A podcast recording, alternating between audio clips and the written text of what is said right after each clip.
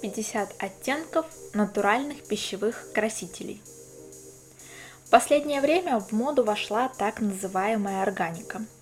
Хотя с точки зрения классической химии из неорганического мы потребляем только воду, поваренную соль и соду, а все остальное – органические вещества.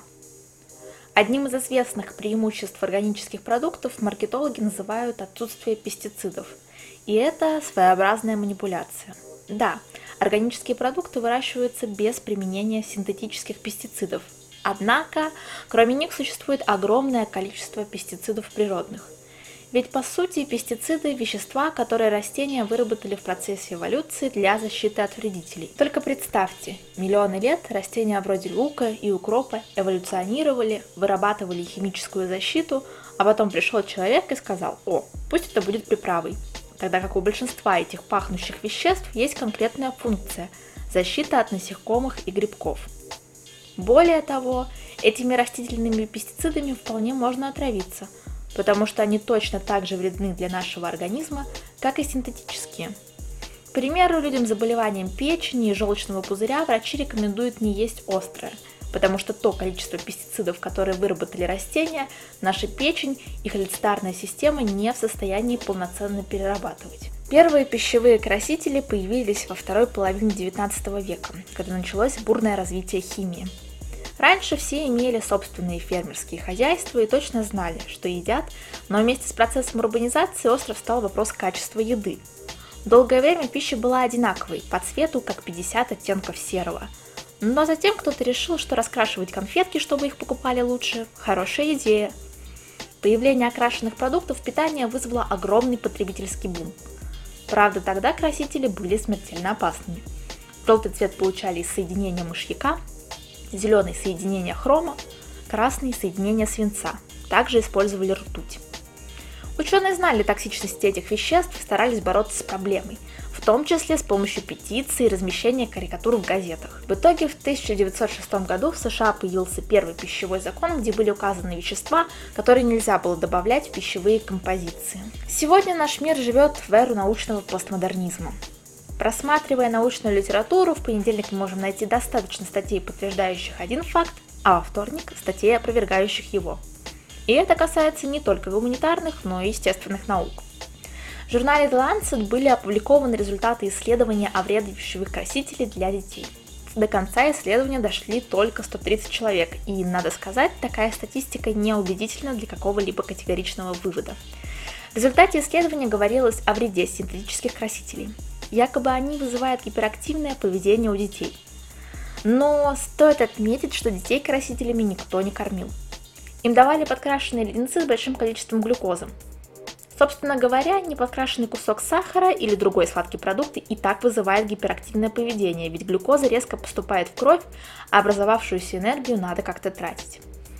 Таким образом, эксперимент не позволяет утверждать, что активное поведение вызвали именно красители, а не сама сладость. Но, несмотря на неоднозначность этих исследований, за них ухватились пищевые корпорации – и где-то с 2004 года в Европе потихонечку стали запрещать пищевые красители. Дело в том, что существует такое понятие, как кислотность среды, и у всех продуктов она разная. Пищевые красители в разных кислотных средах дают разный цвет. Раньше можно было добавлять желтый цвет с помощью одного и того же красителя в абсолютно любой продукт. А теперь для сока требуется отдельный краситель, для пирожного другой и так далее. Поэтому натуральные пищевые красители оказались для производителей ужасной волокитой. К тому же натуральные красители более тусклые и продукты с ними стали хуже покупать. Не только в Европе следят за использованием этих веществ. В России существуют госкрасители пищевые, но равно как и в европейском, так и в нашем законодательстве природные вещества, созданные искусственно, все равно относятся к синтетическим. При этом важно понимать, что ГОСТ – дело добровольное и никого не принуждает писать, что продукт сделан по стандарту. Однако, если работодатель заявляет, что продукция соответствует ГОСТу, он должен отвечать за то, что написано на упаковке его товара. Помимо разговоров о вреде и пользе, тему пищевых красителей сопровождают разнообразные мифы. Попробуем разобраться, что является правдой, а что заблуждением. Краситель бета-каротин, полученный из моркови, позволяет видеть в темноте. Это миф, который сохранился со времен Второй мировой войны. Во-первых, сыграла роль массовой дезинформации британских ВВС.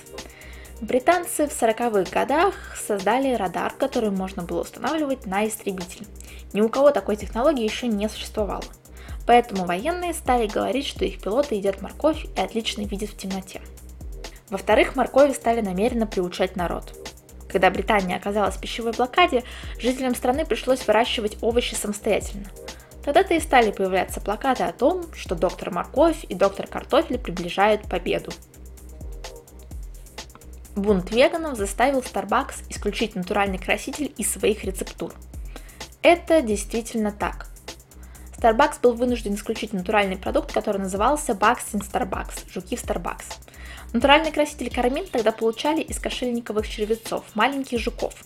Когда веганы узнали, что небольшое количество этих животных гибнет, чтобы смузи и некоторые другие блюда приобрели красный оттенок, они создали петицию и собрали 6 тысяч подписей за выведение этого ингредиента.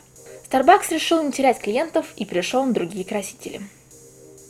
Клубничное мороженое добавляют натуральный краситель из земляники. Это миф. В подобных блюдах используется краситель из свеклы.